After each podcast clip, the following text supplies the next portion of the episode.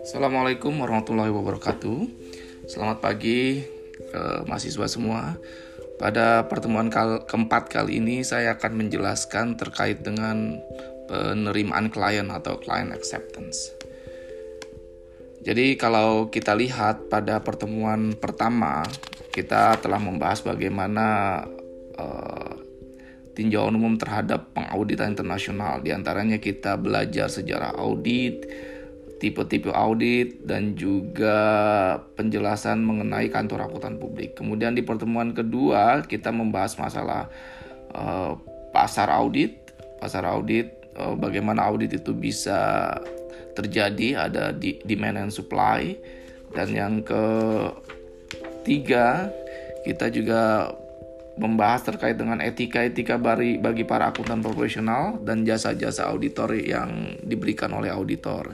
Etika itu di antaranya adalah bagaimana oh, para auditor harus menjaga independensi dan juga kewajiban-kewajiban apa saja yang harus dilakukan oleh auditor di antaranya adalah professional judgment dan juga professional skepticism. Nah untuk pertemuan kali ini kita akan membahas bagaimana auditor proses auditor menerima klien. Klien itu kita sebut uh, kita sebut klien itu auditi sebenarnya. Auditi itu orang yang kita periksa. Auditor eh, KP kantor KP itu punya klien. Klien itu kantor atau perusahaan yang kita audit.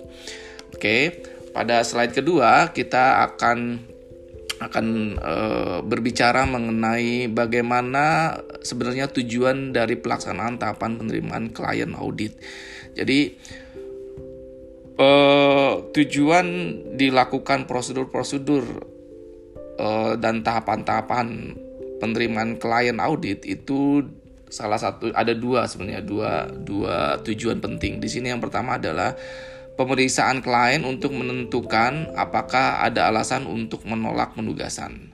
Jadi penugasan itu memang tidak harus selalu diterima oleh auditor penugasan dari klien. Nanti akan saya jelaskan di slide berikutnya. Kemudian meyakinkan klien untuk mempekerjakan auditor penerimaan klien. Jadi auditor juga perlu yakin nih uh, klien maksud saya klien perlu yakin bahwa auditor ini memang ya bisa bekerja lah di tempat tempat uh, apa namanya tempat perusahaan itu bergerak gitu. Jadi ada dua sebenarnya uh, untuk kepentingan auditor juga dan untuk kepentingan klien juga. Jadi kalau untuk kepentingan auditor adalah bisa kan nih menolak atau menerima. Terus kemudian uh, auditor untuk kepentingan aud auditi ya dia juga akan menerima uh, auditor yang akan mengaudit perusahaan dia gitu.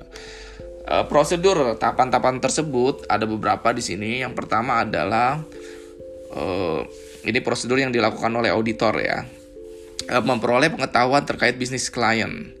Bisnis klien itu perlu diketahui sebelum dilakukan penugasan audit.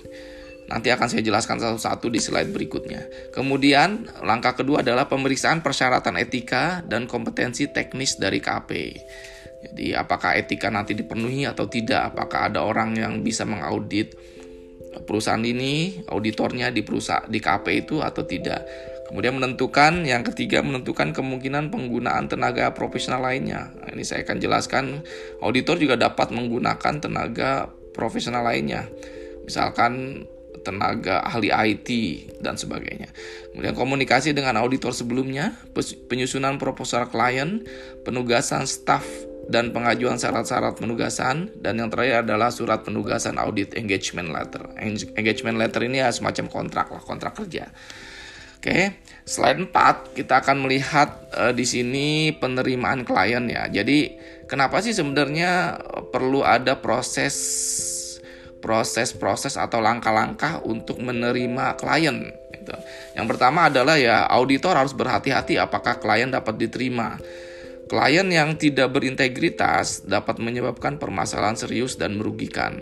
Jadi banyak KAP yang menolak menerima klien eh, dalam industri-industri yang berisiko tinggi. Ini sudah ada pengalamannya ya, banyak KAP yang dikenakan sanksi eh, dan didenda setelah mengaudit eh, kasus Enron, World, WorldCom, Parmalat ini ya. Jadi ternyata karena memang uh, kliennya itu bermasalah, dia tidak berintegritas, banyak juga melakukan kecurangan. Akhirnya auditor sudah menerima penugasan terpengaruh di situ, terpengaruh untuk membantu kecurangan itu dilakukan. Akhirnya laporan keuangannya tidak eh, apa namanya tidak berdasar tidak diaudit secara benar dan akhirnya terjadi konspirasi antara auditor dengan auditi antara klien dengan kantor KP tersebut. Contohnya ya kasus Arthur Anderson, Enron Enron akhirnya bermasalah karena auditornya juga ikut terlibat dan akhirnya uh, di di didenda, dituntut, bahkan dituntut pidana untuk uh, auditornya, auditor yang terlibat dalam skandal tersebut. Jadi perlu berhati-hati nih, perlu berhati-hati. Kita terima nggak? Jangan sampai auditor nanti kalau sudah menerima uh, tanpa meneliti dulu tahapan-tahapan prosesnya itu ada masalah di situ, permasalahan serius yang melibatkan juga auditor yang bersangkutan. Oke, lanjut e, masalah apa namanya e, e, alasan lainnya adalah bahwa pasar audit cukup kompetitif. Jadi memang pasar audit itu cukup kompetitif. Jumlah KP itu banyak sekali di di satu negara ya. Dan bahkan ada KP yang kemarin kita jelaskan KP the big four ada second tier ada yang lebih kecil lagi. Nah ini tergantung pasarnya juga di sini. Pasar audit cukup kompetitif. Antara klien dengan auditor juga harus ada uh, survei. Bukan survei artinya apakah kita akan menerima apakah kan kita akan melakukan audit di perusahaan ini? Uh, apakah juga nanti kliennya mau menerima auditor dari perusahaan KP ini? Ini juga memang harus ada peneliti bukan penelitian um, uh, pekerjaan pendahuluan seperti itu ya. Ya semacam survei tadi yang saya bilang. Jadi pasar audit cukup kompetitif makanya harus juga dilakukan pilah uh, uh, verifikasi. Kemudian beberapa klien besar diinginkan oleh KP untuk audit. Jadi kalau kita lihat memang eh, KAP itu juga akan naik reputasinya kalau eh, mereka sudah bisa melakukan audit di perusahaan-perusahaan besar. Itu ya misalkan di Indonesia Telkom. Jadi kalau kalau soal uh, kalau salah satu KAP sudah bisa mengaudit tembus ya ke Telkom. Biasanya dia reputasinya akan naik. Nah ini uh, KAP juga ya tadi dia tidak boleh mengiklankan diri di media massa dan sebagainya, tapi ya bisa melakukan penawaran, mengajukan proposal bahwa akan melakukan audit di perusahaan ini, ya dijelaskan alasannya, yang mereka juga bisa me menginformasikan bahwa bahwa perusahaannya perusahaannya seperti apa gitu di proposal itu sebenarnya tergantung dari KAP-nya uh, tapi di standar juga uh, dijelaskan kira-kira apa sih yang akan masuk uh, dalam proposal itu. Nanti itu ada di slide berikutnya. Nah, ini proposal ini juga apa namanya ketika sudah setuju ini sebelum melakukan audit, sebelum ada engagement letter, ini juga biasanya perusahaan yang diaudit klien meminta proposal yang dibuat oleh uh, KAP karena di situ akan terlihat nanti berapa sebenarnya fee atau imbal jasa atau fee ya fee audit yang ditawarkan oleh kantor akuntan publik itu kepada klien. Slide eh, 6 ini ada tahapan juga ya tahapan penerimaan klien yang lebih rinci lagi tadi saya udah jelaskan poin-poin apa saja sekarang lebih rinci kita jelaskan satu-satu. Yang pertama adalah evaluasi latar belakang klien. Ini untuk mengetahui resiko-resiko penugasan terkait penerimaan penugasan tersebut. Itu yang tadi saya katakan bahwa tidak serta-merta mereka kantor akuntan publik itu menerima begitu saja perusahaan yang ingin diaudit. Jadi harus ditahu dulu resiko-resikonya. Tadi resikonya itu betul nggak nih perusahaan ini uh, apa namanya tidak tidak punya misalkan uh, permasalahan hukum bagaimana karakter manajernya gitu jangan sampai nanti kalau sudah menerima menjadi masalah di depan. Kemudian untuk membantu auditor menentukan apakah seluruh persyaratan etika pro profesional eh, terkait klien tersebut dapat dipenuhi. contohnya ya termasuk independensi, kompetensi dan sebagainya. Independensi di sini maksudnya apakah memang kita bisa independen melakukan audit di perusahaan tersebut. Jangan sampai nanti kita ditekan di situ. Karena itu perusahaan besar, punyanya pejabat atau orang penting, itu kita di secara secara uh, secara apa namanya off mind yang saya jelaskan masalah independensi dan dan juga in appearance itu tidak bisa independen terganggu independennya. Ini ya ini harus kita tolak kalau seperti itu. Atau juga mungkin ternyata uh, partner kita itu masih saudara dengan yang kita periksa itu independensi ya. Kompetensi juga apakah auditor kita cukup apakah auditor kita punya kemampuan untuk mengaudit di industri tersebut? Ini. Ya. terus uh, slide nomor 8 ini evaluasi pendahuluan atas klien. Jadi kita kalau tadi kita sudah menentukan ini ya latar belakangnya kita bisa mengevaluasi ini evaluasi survei pendahuluan lah.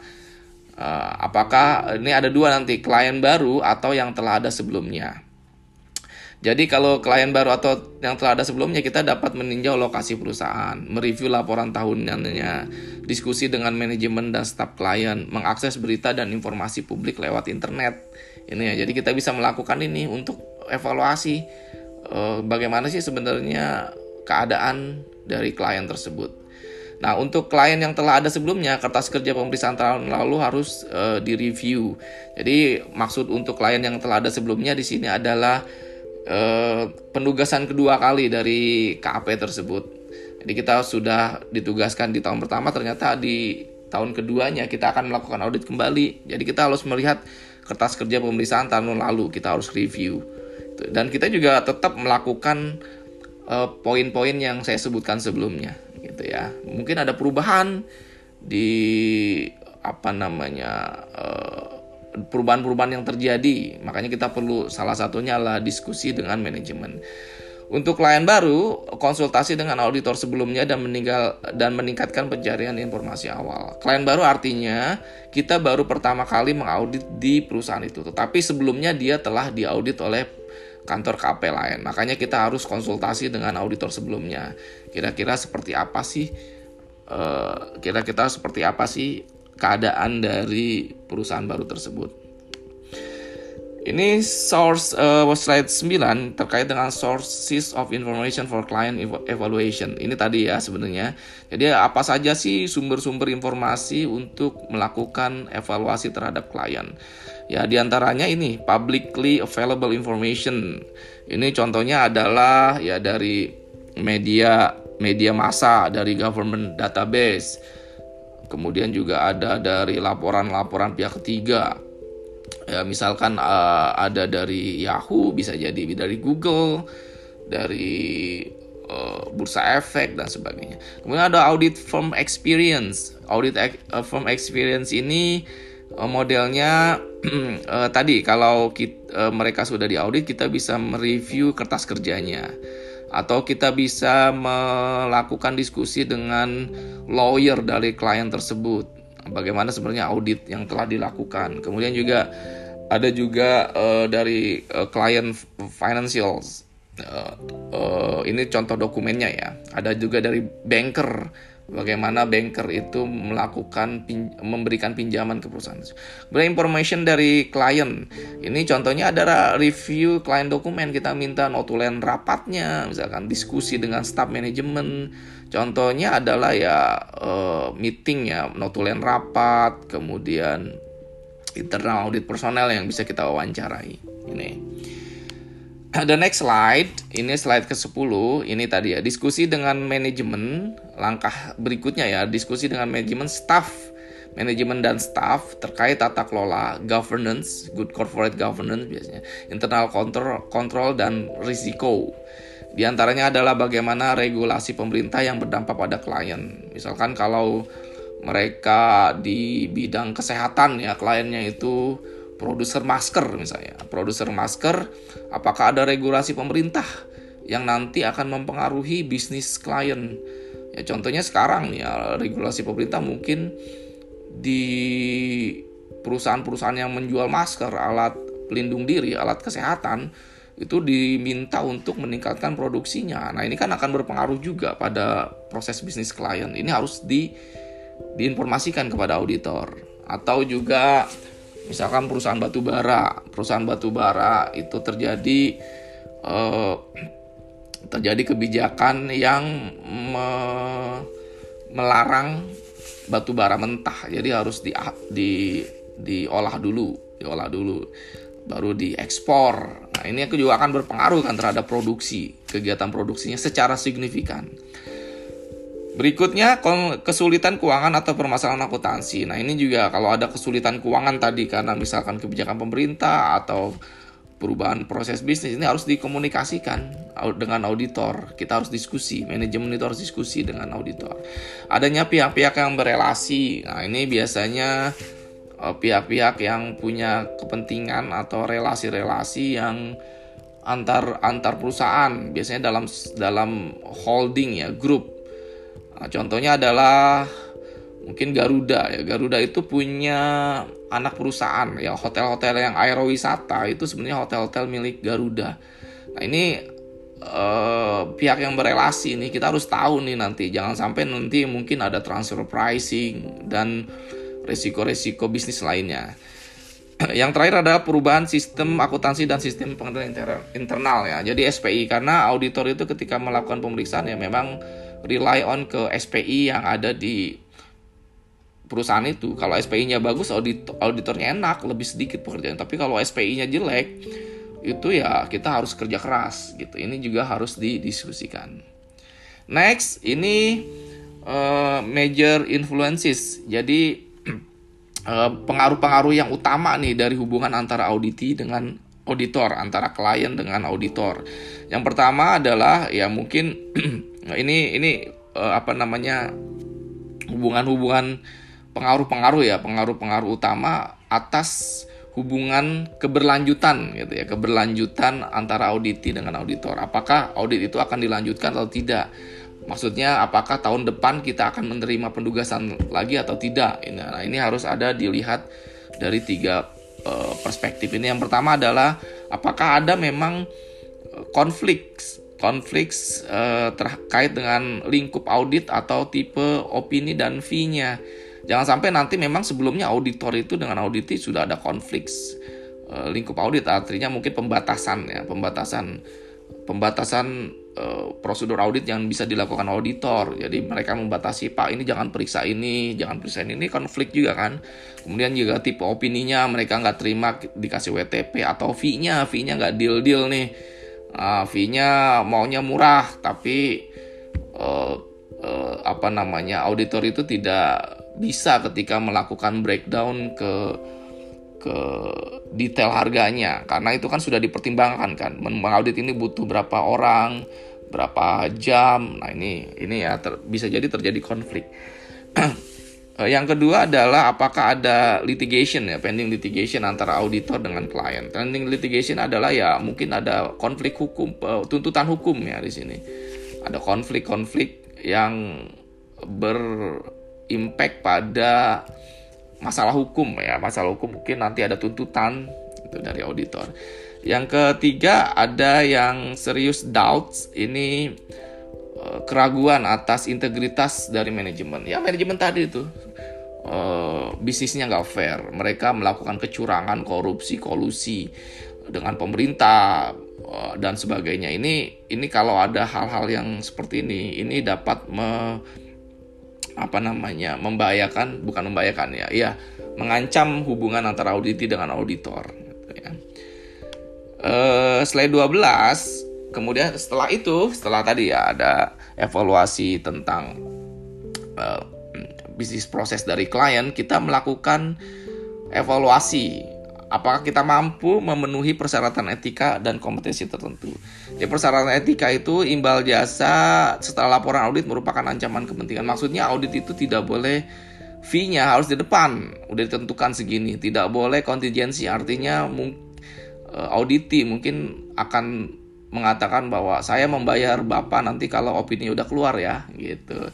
tergantung seberapa banyak temuan. Kalau temuannya sedikit, opininya uh, audit bayarannya gede. Kalau opininya, kalau temuannya banyak ya dengan terpaksa saya kurangi uh, fee-nya. Itu nggak boleh. Jadi ditentukan di depan dan harus dibayar sudah terlunas itu sebelum penugasan audit berakhir, sebelum adanya laporan audit. Ya itu tadi supaya etika tetap terjaga, independensinya tetap terjaga, tidak bisa diancam, tidak bisa diintimidasi. Yang kedua, litigasi. Ya, tadi ya, uh, litigasi yang tertunda atau kecurangan, ada konflik dengan auditi dan independensi. Ya, ini harus di, dilihat dari awal nih. Kita layak nggak mengaudit perusahaan ini? Jangan sampai nanti independensi kita terganggu. Mungkin ada yang tadi saya katakan independensi secara family. Nah, jadi yang kita periksa itu mungkin masih saudara dekat dengan kita, itu akan merusak independensi. Yang ketiga kompetisi tertentu. Jadi kita punya nggak nih? Kita lihat sebelum menerima penugasan itu apakah kita auditor kita ada berapa? Kemampuan untuk menyelesaikan penugasan itu cukup nggak? Jangan sampai nanti kita menerima klien besar tapi auditor kita nggak cukup.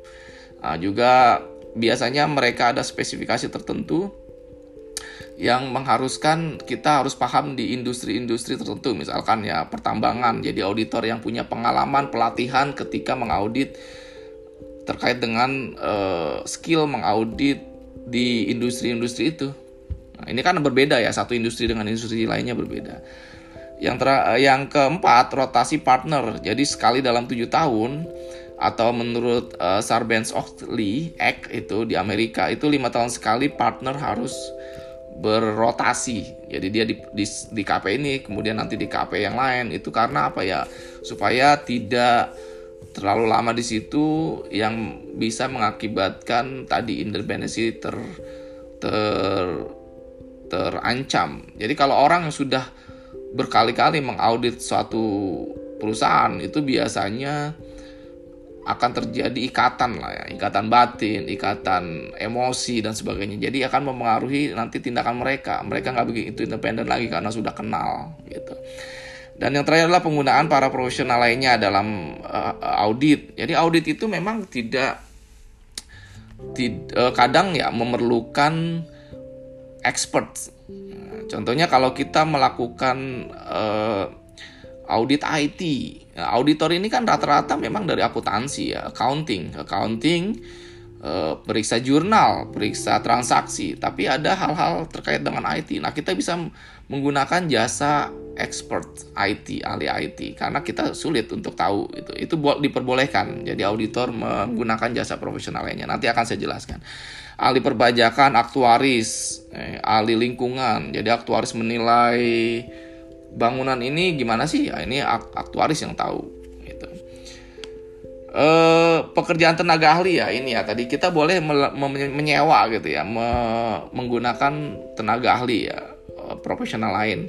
Jadi kalau ISA 620 620 ini ISA ini standar audit internasional, international standard audit ya. International Standard on Auditing ISA singkatannya.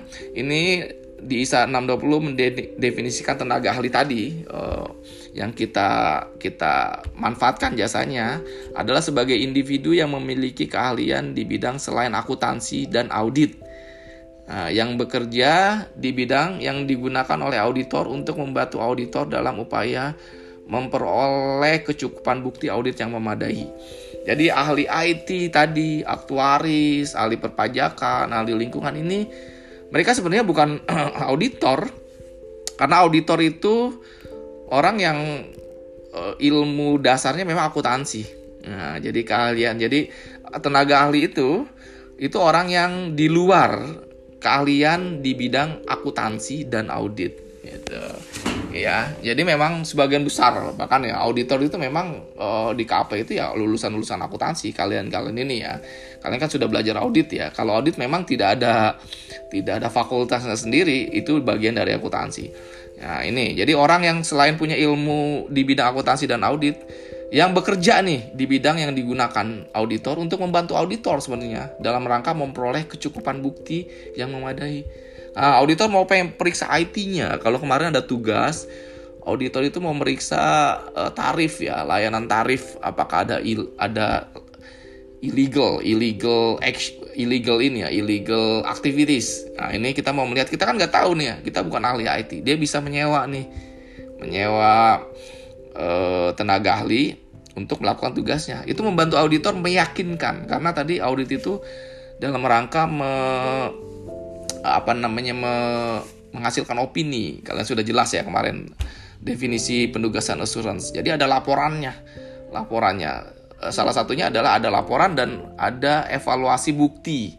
Bukti yang cukup. Ya kita kalau kita nggak paham di bidang itu kita nggak bisa me mengatakan bu ini cukup meyakinkan nggak buktinya. Makanya harus menggunakan orang ahli di situ tenaga ahli. Itu ya. Ini uh, next slide ini kalau kita memang ternyata menggunakan tenaga ahli ini harus disepakati nih dan jangan yang kaleng-kaleng jadi kalau kita menggunakan tenaga ahli ya salah satunya adalah kita menentukan nih uh, kompetensi mereka. Mereka itu punya professional certification. Ya, kalau ada ahli mereka ada certified, aktuaris juga mereka certified, sudah lulus. Mereka kan punya professional uh, karir path juga ya. Jadi kalau uh, aktuaris itu mungkin ada level-levelnya nanti dibuktikan dengan sertifikasi profesional mereka. Kapabilitas tenaga ahli tersebut, objektivitas. Jadi objektivitas jangan sampai kita menyewa uh, tenaga ahli itu orang yang saudaranya yang kita periksa. Ini kan jadi akhirnya ada ancaman kepentingan pribadi, kedekatan dengan orang tersebut sehingga menjadi subjektif nanti uh, keputusan atau kerjaan mereka menjadi subjektif. Kita jadi terpengaruh juga. Nah, gitu. Kerjaan kita terpengaruh. Auditor juga harus setuju dengan tenaga ahli bagaimana harus di, disetujui dulu di depan agreement sifat ruang lingkup dan tujuan pekerjaan tenaga ahli. Kita kita batasi ini kamu periksa ini aja. Saya pengen tahu nanti laporannya ke saya gitu ya. Kemudian ada peran dan tanggung jawab auditor dan TA harus dipisahkan sifat dan waktu, luasnya cakupan komunikasi dan persyaratan kerahasiaan. Karena audit ini kan banyak dokumen-dokumen rahasia. Kita harus membuat perjanjian bahwa ya tenaga ahli itu tidak boleh membocorkan uh, apa yang menjadi pekerjaan dia. Kemudian setelah itu, setelah mereview apakah ada tenaga ahli yang kita perlukan, baru kita akan melakukan proposal di sini ya, slide 15. Proposal audit untuk melanjutkan hubungan dengan klien yang telah ada. Jadi ada dua hubungan dengan klien yang telah ada dengan proposal yang klien yang baru. Jadi hubungannya klien yang ada adalah mungkin di audit di tahun kedua. Sebelumnya kita telah mengaudit di perusahaan itu. Jadi kita ada empat di sini ya proposal. Uh, klien lama pun kita harus memberikan proposal karena yaitu semacam penawaran lah ya, penawaran audit kita.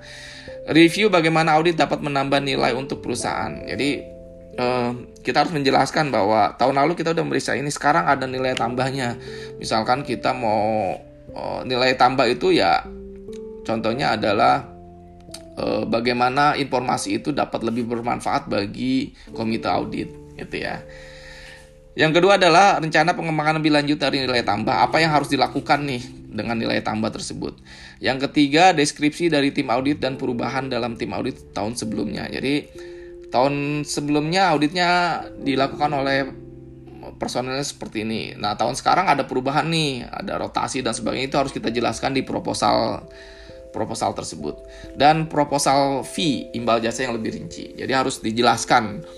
Itu yang tadi saya katakan pentingnya proposal adalah nanti bagaimana sih yang paling penting sebenarnya ini isi proposal ini rincian biaya-biaya dan total biaya yang kita tawarkan kepada uh, klien tersebut lebih rinci nih. Biasanya di breakdown di breakdown apa saja uh, biaya-biaya yang diperlukan dalam rangka mengaudit di uh, melakukan audit di perusahaan tersebut.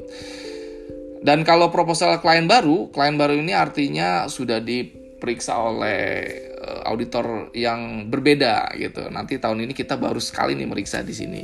Ini ya uh, apa yang harus ada. Biasanya di sini ada ringkasan rencana bisnis, ekspektasi audit, kekuatan KAP yang kita miliki, berapa personel kita, tim auditnya, pendekatan audit, pendekatan audit atau audit approach itu kira-kira dalam melakukan pendekatan uh, melakukan audit kita menggunakan teknik metodologi apa saja. Internal control client kebutuhan transisi dari auditor lama ke auditor baru pemantauan jas setelah jasa dilakukan dan fee details. Jelas ya ini ya fee details itu ya tadi. Tetap harus ada. Kita menawarkan harga. Harga ini di breakdown dari apa saja sih? Ya paling banyak sebenarnya man hours ya. Man hours artinya auditor melakukan pekerjaan berapa jam. Nah, ada lemburnya enggak? Dan sebagainya. Ini ini yang paling banyak menentukan biaya audit di sini Imbal jasa atau professional fee ini harus fair. Jadi fair itu yang mencerminkan skill dan pengetahuan yang dibutuhkan untuk penugasan jasa yang di audit yang dikerjakan. Jadi memang kalau expert atau auditor yang lebih senior itu nanti uh, man hoursnya lebih tinggi, tarifnya itu harus kita jelaskan tarifnya. Misalkan partner berapa lama dia melakukan audit di perusahaan ini, jamnya dikali tarifnya inilah uh, total biaya yang harus dikeluarkan untuk partner gitu. Kemudian manajer uh, ini ya. Jadi pengetahuan dan ini sangat sangat menentukan. Jadi makin tinggi pengetahuannya, makin experience itu justru uh, itu itu akan me menentukan tarif tarif ya cost dari audit itu sendiri. Tingkat pelatihan dan pengalaman yang dilakukan ini sama ya. Kalau semakin senior, semakin tinggi tingkatannya ya pelatihannya makin banyak, pengalamannya juga makin banyak. Waktu yang dibutuhkan untuk menyelesaikan audit, nah ini harus jelas nih ya. Harus jelas, misalkan tiga bulan, eh, sehari berapa jam, ini di proposal tadi harus diungkapkan secara detail. Tingkat tanggung jawab pelaksanaan penugasan, ini juga ya tadi. Mungkin kalau untuk level junior auditor anggota tim itu hanya melakukan prosedur audit, eksekusi di tingkat atas supervisi dan sampai ke partner apa nanti tanggung jawab laporan misalkan. Tidak boleh ada fee contingency. Nah, ini fee contingency juga tadi yang saya katakan audit itu harus exact di depan mau dibayar berapa. Tidak boleh nanti nunggu tergantung nanti laporannya. Kalau laporannya bagus saya kasih bagus. Kalau laporannya jelek ya auditnya segini aja lah fee-nya. Itu nggak boleh ya. Dan itu harus dibayarkan ketika lunas ya sebelum laporan audit itu terbit. Itu itu mencegah terjadinya ancaman terhadap independensi. Surat penugasan. Dan yang terakhir ya kalau proposal udah ya ada nanti surat penugasan. Ini yang terakhir. Uh, surat penugasan atau engagement letter adalah perjanjian antara kantor akuntan publik dengan klien untuk melakukan audit dan jasa-jasa terkait. Jadi perjanjian kontrak kerja lah, engagement. Engagement ini bukan tunangan ya, to engage gitu ya. Engagement ini ya uh, sebenarnya perjanjian lah, perjanjian kontrak kerja ya. Isi surat penugasan audit ini kalau di standar minimal ya harus ada di situ tujuan melakukan auditnya, lingkupnya apa saja, yang mau diaudit Kemudian tanggung jawab auditor apa saja, tanggung jawab manajemen apa saja, kerangka pelaporan yang berlaku. Jadi pelaporannya nanti menggunakan standar ISA misalkan. Ini harus dijelaskan. Dan rujukan pada bentuk isi dan isi yang diharapkan atas setiap uh, laporan yang diterbitkan oleh auditor. Ini juga merujuk pada standar-standar. Misalkan nanti laporannya wajah tanpa pengecualian. Kenapa dapat wajah tanpa pengecualian? Itu ada standar-standarnya. Dalam hal ini dia dapat. Kemudian wajar e, tanpa pengecualian dengan paragraf penjelas ini ada di standar-standar. Jadi ada rujukannya gitu ya, isi laporan tersebut. Gitu. Jadi tidak sembarangan saya menerbitkan disclaimer, tidak wajar, tidak memberikan pendapat. Kenapa? Ya karena ada alasan-alasannya itu itu harus ada rujukan-rujukannya supaya tidak ada dispute. Oke. Okay. Udah slide 19 ini ya terakhir. Uh, terima kasih kepada mahasiswa semua. Semoga dapat bermanfaat dan membantu uh, dalam menjawab kuis nanti. Assalamualaikum warahmatullahi wabarakatuh.